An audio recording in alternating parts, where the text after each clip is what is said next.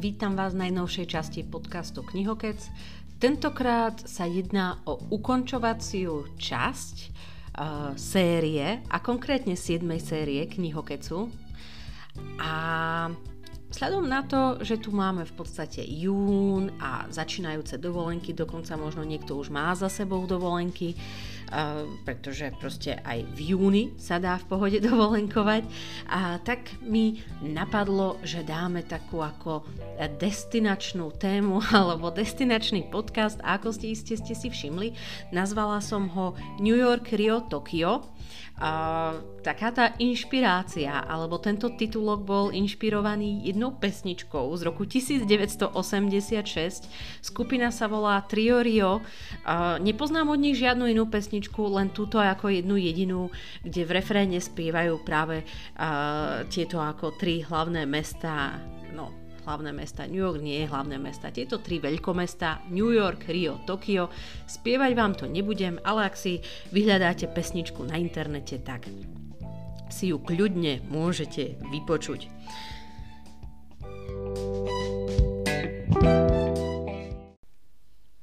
A keby vás napadla akákoľvek nejaká poznámka alebo komentár, ktorý by ste radi dodali k tejto časti knihokecu, budem veľmi rada za kontaktovanie.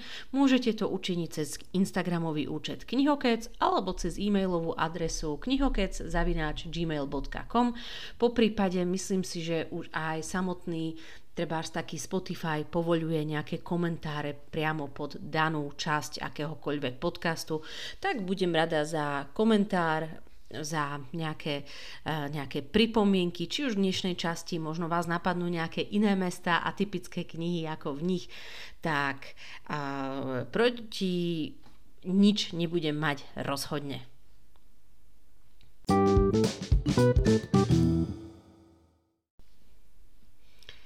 A keďže je to teda posledná časť, ja ešte upozorním, že prichádza letná pauzička. Verím, že sa bude ťahať nejaké dva mesiace v prípade, ak by bola nejaká e, zmena kvôli akýmkoľvek mm, zmenám, ktoré môžu nastať v mojom živote, tak by som vám dala dodatočne vedieť cez Instagram v prípade, ak by sme sa v septembri po tom lete nemali e, momentálne počuť. Ale všetko má zatiaľ čas a ja verím, že sa nám v septembri podarí opäť takto stretnúť. Ideme teda na dnešnú časť a to je New York, Rio, Tokio.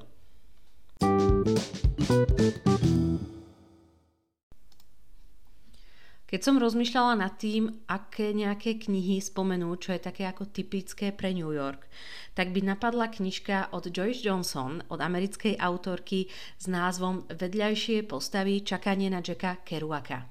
Jedná sa o memoárovú knihu Joyce Johnson, ona je americká uh, beatnička, aj spisovateľka, aj novinárka a o Joyce Johnson je známe to, že v 50. rokoch sa stretla s Jackom Kerouakom a celou tou kompániou beatnikov a napísala o nich práve knižku, túto memoárovú, kde originálny názov sa no, volá Minor Characters, a Beat Memoir z roku 1983 a u nás to bolo preložené cez vydavateľstvo inak v roku 2022 cez Aňu Ostrihoňovú, respektíve pod prekladom Ani Ostrihoňovej. Čo musím spomenúť, že ja absolútne bytníkom nerozumiem.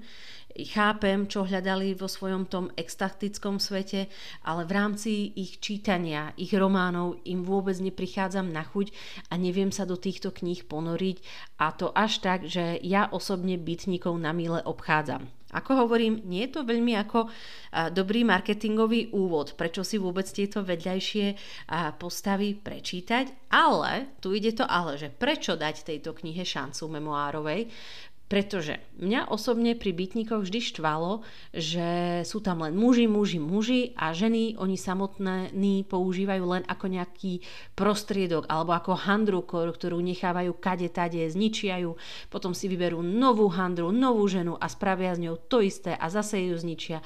A väčšina z nich stratí ako s tými mužmi panenstvo, zostane tehotná, musí si riešiť nejaký nelegálny potrat a potom už uh, celý ako život rozmýšľajú nad tým, že prečo sa poddali týmto bytnikom. Tak, Joyce Johnson vám predostrie v tejto knihe iný obraz, iný obraz žien a iný obraz New Yorku, pretože medzi mužmi boli práve aj ženy, ktoré tiež tvorili v tomto období v New Yorku a ktoré tvorili priebežne s vydaním Keroukovej slávnej cestovnej knihy Na ceste či Ginsbergovým bytím a možno vyzerá to tak aj ako dôkazovo, že časovo oni už začali tvoriť tú svoju ako bytnickú literatúru aj o čosi skôr, ako bolo vydané Vytie alebo Na ceste. Takže nie len muži priekopníci boli ako v tomto smere, ale aj ženy sa hľadali a rozhodne treba spomenúť, že museli zbúravať oveľa viac škrupúľ a predsudkov ako ich mužskí náprotivci.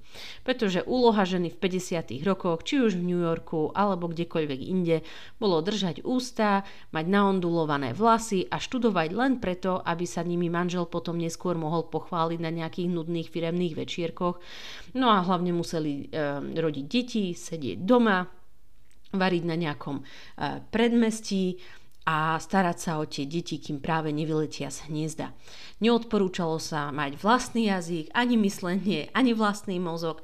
No a práve v týchto časoch to nerozchodila ani Sylvia Plath, ktorá istý, e, isté obdobie takisto práve pôsobila v New Yorku v týchto dobách, a to teda koncom tých 50. rokov, aj keď ona teda nepatrí k bytníkom, ale patrí do iného literárneho smeru. No ale tu vidíme krásne na popise Joyce Johnson a jej memoárovej knihy, ako to chodilo, aké názory mali ženy a ako sa k ním tí muži uh, správali. Ukázala nám Joyce Johnson v tejto knihe proste to, že existuje aj iný, druhý pohľad a aký bol fakt ten život um, medzi bytnikmi práve koncom tých 50 rokov. Uh, fakt ako dobrá knižka a aj také ako navodenie na ten New York 50 rokov.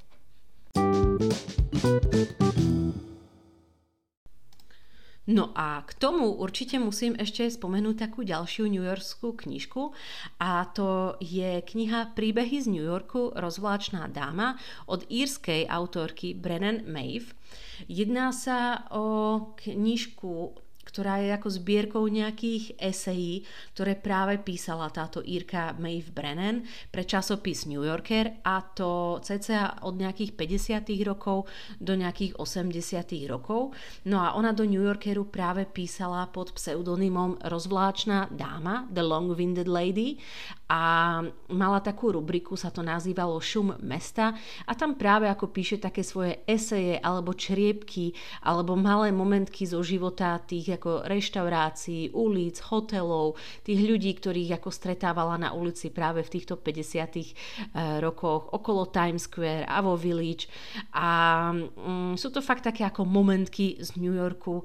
Um, a čo sa týka samotnej tej knižky, u nás to opäť vydalo vydavateľstvo inak v roku roku 2018, originál vydaný alebo tá zbierka pozbieraná v roku 1969 eh, pod názvom The Long-Winded Lady Notes from the New Yorker a opäť to vydalo teda bolo to preložené pod taktovkou Ani Ostrihoňovej majiteľky vydavateľstva inak. Za mňa knižka naozaj také čriepky života z ulic New Yorku. Pri niektorých ste mohli cítiť vôňu atmosféry pri popise či už postáv, jedla, betónu, ktorý práve pokrýva túto betónovú džungľu. Bolo sl- zaujímavé pre mňa osobne sledovať hlavnú myšlienku, ktorá mi teda zjednocovala celú túto knižku a tým bola práve premenlivosť mesta. Autorka v každej epizóde zdôrazňovala práve rúcanie starých budov pre vznik vyšších, krajších, modernejších a obchodnejších budov. A pre mňa by sa dala táto kniha trošku pomenovať aj ako taká elégia mesta, alebo taký žalospev na mesto, ktoré už nikdy nebudeme mať možnosť poznať tak, ako ho spoznala práve v priebehu 50. a 60. rokov autorka. A je pre mňa ako celkom zaujímavé, že zo všetkých kníh, ktoré ako nájdete o New Yorku, som vám chcela odporúčiť práve tieto dva, ktoré obidva, obidve sa teda odohrávajú v tých 50. rokoch, tak očividne mám nejaké nevyjasnené záležitosti e, s New Yorkom práve ako z tohto obdobia. Obidve knižky odporúčam, jedno sú teda memoáre, ďalšie sú nejaké krátke novinové ústrižky alebo čriepky práve z New Yorkeru. A nie je to nič ako zložitého, čo by sa ako nedalo zvládnuť na prečítanie, tým myslím, že to nie je nejaká ako high literature, ale je to proste niečo také, čo ako ozvláštni, pretože priznajme si, koľkokrát čítame o New Yorku práve z týchto 50 rokov.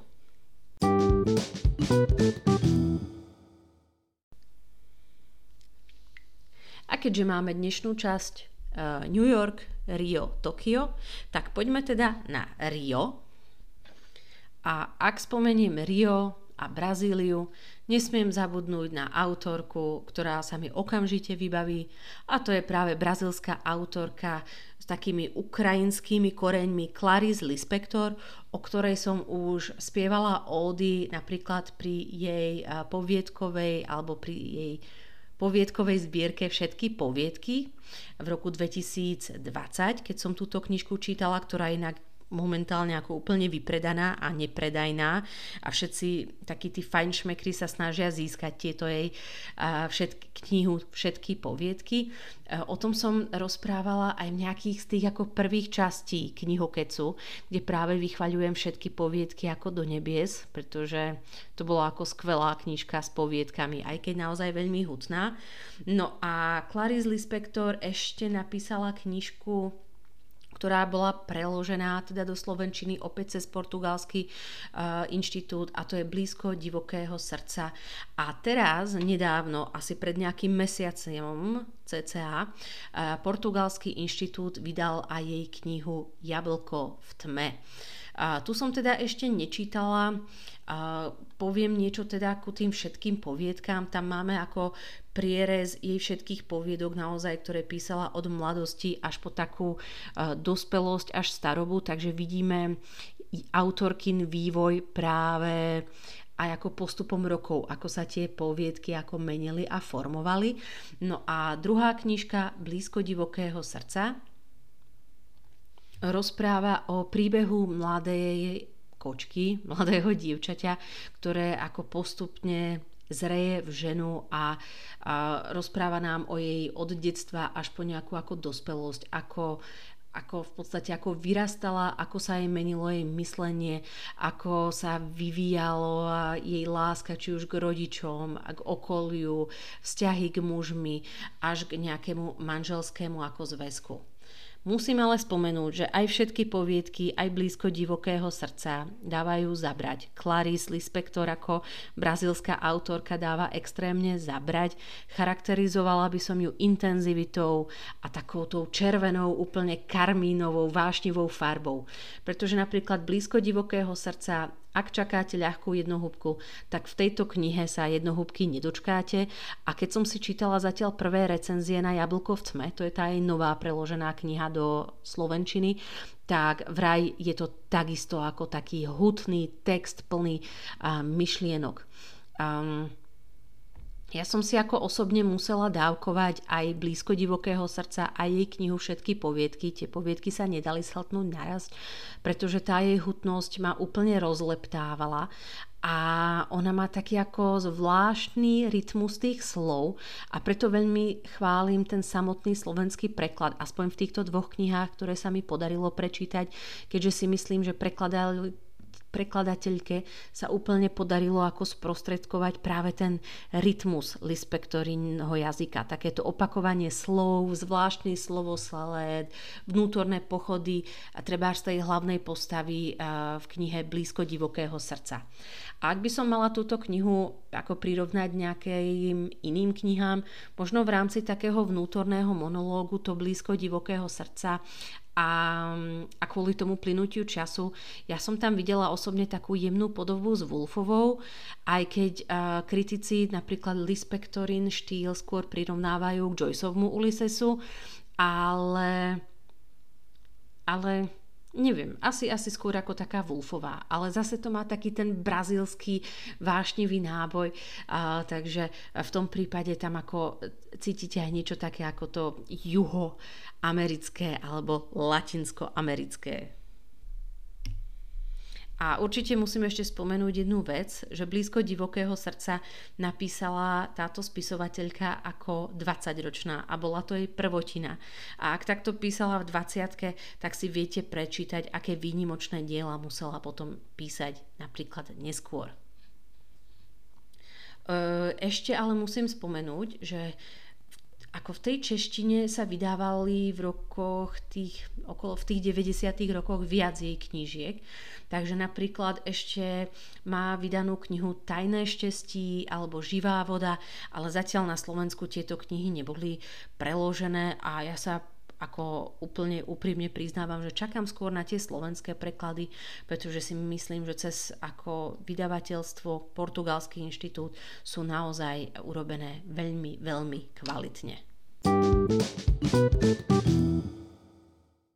Nuž a dajme tu ešte jednu takú ochutnávku oddychovú, keď sa už bavíme o Rio de Janeiro a Brazílii. A to je kniha od americkej, nie, ona je Írka, ale žije v US, ak si dobre spomínam, autorky Lucindy Riley a jej kniha Sedem sestier. Sedem sestier je totálny fenomén, nielen na tých knižných Instagramoch, ale ako celosvetovo. Jedná sa o sériu s rovnako volajúcim názvom Sedem sestier. U nás to vydáva, vydáva vydavateľstvo Tatran a ako Prvá kniha The Seven Sisters bola vydaná v roku 2014, na Slovensku v roku 2019.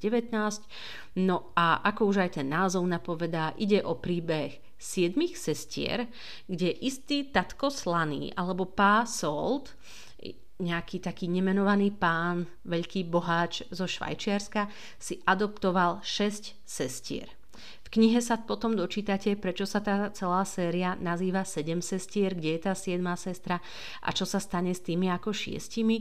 No a keďže má táto séria 8 častí, áno, tak postupne sa dozvedáme príbeh každej z týchto sestier. Ja len spomeniem, že 8 častí, aj napriek tomu, že sa to volá 7 sestier, 8 časť je o samotnom tom boháčovi, ktorý si adoptoval tie sestry a taký vysvetľujúci príbeh za tým, že čo sa s tým stalo. Zároveň musím spomenúť, že tá posledná časť, ktorá bola teraz preložená do slovenčiny a nazýva sa Atlas, otcov príbeh alebo príbeh tatka Slaného, uh, už nebola napísané Nebola táto kniha napísaná teda tou autorkou Lucindou Riley, žiaľ medzi tým zomrela na rakovinu pred dvomi rokmi a tam um, jej túto knihu pomohol dokončiť istý spisovateľ, ktorý sa volá Whittaker. Tak len pre nejaké upresnenie. Nuž, a keďže sa bavíme o Rio de Janeiro, ideme k tej knižke, ktorá je prvou časťou tejto série. A ako som vravela, kniha sa volá Sedem sestier a v tejto prvej časti sa stretávame s Majou, ktorá práve žije v tom Švajčiarsku, má tých ďalších 5 sestier, má toho tatka slaného alebo pásolt a postupne sa dostáva do Brazílie. Ono si to potom ako môžete prečítať aj v anotácii, takže nehovorím žiadny nejaký spoiler. A konkrétne, ak sa pozriete na slovenský preklad knihy Siedmých sestier, tak aj tam vidíte tú pláž Ipanema a v pozadí tie hory typické pre pláž Ipanema v Rio de Janeiro. Nebudem ako hovoriť veľa z deja. Celý ten koncept tejto série je postavený tak, že sa nám striedajú dve dejové linky. Jedna zo súčasnosti, tá je teda o tej prvej sestre Maji, práve v Brazílii. A tá druhá dejová linka sa odohráva vždy v minulosti, kde sa stretávame opäť s nejakými postavami z Majinej minulosti. Osobne u mňa Toľko o tejto knihe básnili iní instagrameri a knižní influenceri, že proste som si vravela, no tak ja to asi skúsim. Chcela som proste pri niečom vypnúť a mm, mala som také očakávania, že snáď to bude trošku viac logickejšie ako nejaké kaviarne v Kodaní a ďalšie cukrárne a podobné serepetičky a tak som si z toho dôvodu dala práve túto prvú časť. Nebolo to zlé, ale nebolo to ani také, že som z toho odvarená ako z Murakamiho, z Lucie Berlin alebo práve z jeho spomínanej Clarice Lispector. Proste toto je úplne iný žáner literatúry. Je to proste typická oddychovka. Na môj vkus sa až príliš vláčila a bola až príliš romantická tá dejová linka z minulosti, ale ten účel, ktorý som mala od tejto knihy, mi kniha splnila, zabavila som sa, oddychla som si pri nej a zároveň to bolo aj prudko čitateľné. Či pôjdem do druhej časti? Zrejme áno, pretože autorka aj tie zvyšné sestry vám, vás tak navnadila v tej prvej časti, že máte chuť si prečítať aj o životoch tých zvyšných sestier a nielen o tej Maji. No a tu v tejto knihe máte ako opäť Brazíliu, favely, príbeh o tom, ako sa stávala tá veľká socha Ježiša Krista a, a proste fakt taká ako dovolenková oddychovka, patriaca naozaj do každého kufra, keď sa idete vydať na nejaké prázdniny a máte chuť niečo podobného čítať. A Tokio, posledné také veľkomesto, ktoré dneska tu chcem spomenúť v tejto časti podcastu. A ak sa povie Tokio a Japonsko, a nemôže mm, proste vynechať slovo Haruki Murakami alebo pojem Haruki Murakami alebo spisovateľ Haruki Murakami a akúkoľvek knižku od neho. O Haruki Murakami som mala aj zvláštnu špeciálnu podcastovú časť, kde som robila práve rozhovor s japanológom Pavlom Kachlíkom, kde sme ako práve Murakamiho aj rozoberali rozoberali, ktorou knihou začať. On napríklad osobne odporúča jeho poviedky, napríklad Podivná knihovná alebo Spánek. Ja zase osobne som odporúčala napríklad Kavku na pobreží, ale tam sa nie celý príbeh odohráva v Tokiu. Takže ak chcete niečo o Tokiu, určite si skúste dať knihu 1Q84. Je to kolos, je to hrubé, je tam magické realično, alebo magický realizmus, ale máte tam Tokio ze vším všudy, máte tam proste tie japonské reálie, zvláštny príbeh a proste do Tokia Murakami a jeho knihy určite bavia. Ak vás ten magický realizmus až tak neláka, ale máte chuť na Tokio, tak možno skúste jeho norské drevo, to je taká pochmurná, pesimistická, depresívna kniha.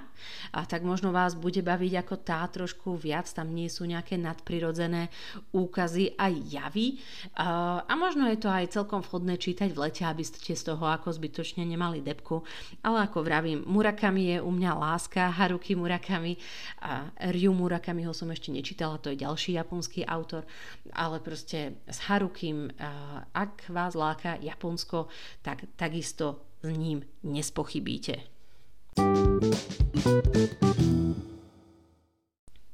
No a tých kníh z hlavných miest a veľkomiest je obrovské množstvo.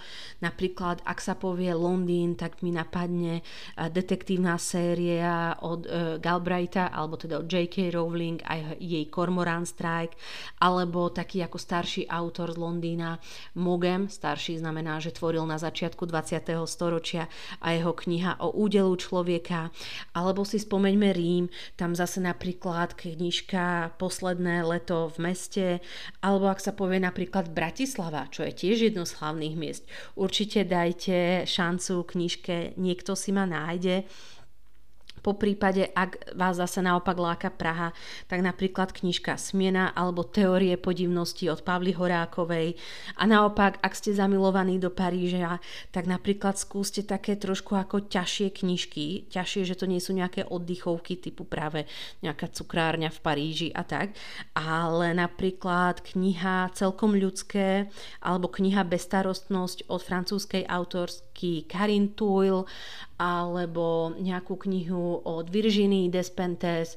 Ona písa, písala teda ako v slovenčine preložené knižky Život Vernona Subutexa alebo akákoľvek knižka v rámci Paríža. E, určite navodzuje ešte dobre také knihy Delphine de Vigan, ktorá takisto ako píše z prostredia Paríža. Sú to skôr také ako spoločenské e, romány, ktoré by ako mohli zaujať. Takisto Leila Slimani. Hm, ako pozerám z tej francúzskej literatúry, toho mám veľa na odporúčanie aj z, toho, aj z Paríža, čo sa tam dá prečítať. A ešte mi napadá také nejaké veľkomesto, kde by som vám rada odporúčila knižku. A to je napríklad portugalský Lisabon a tam rozhodne odporúčam knihu od Pascala Merciera Posledný vlak do Lisabonu. No a Takto iba ako v skratke. Tých kníh z veľkomiest, hlavných miest je obrovské množstvo. Mohli by sme ešte sa baviť o Sydney, o, ja neviem, hm, možno o treba z Budapešti alebo o Viedni, tých ako kníh je fakt veľké množstvo. Toto je taký malý výcud, čo mňa napadol alebo čo mi napadlo, že by vás mohlo zaujať a mohla by sa vám niektorá z týchto kníh páčiť.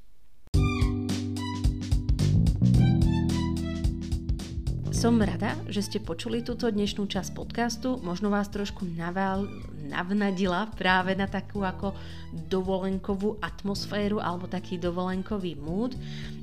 Ja vám prajem krásne prežitie týchto ako letných mesiacov, naozaj, aby ste mali priestor aj si ako čítať, ale zároveň si aj oddychnúť v kruhu svojich najbližších alebo tak, ako vám to najviac vyhovuje. Ja dúfam, že po tejto krátkej letnej pauze sa nám podarí opäť počuť práve od septembra. A ešte raz vám prajem všetko dobré a prajem čítaniu zdar. Ahojte!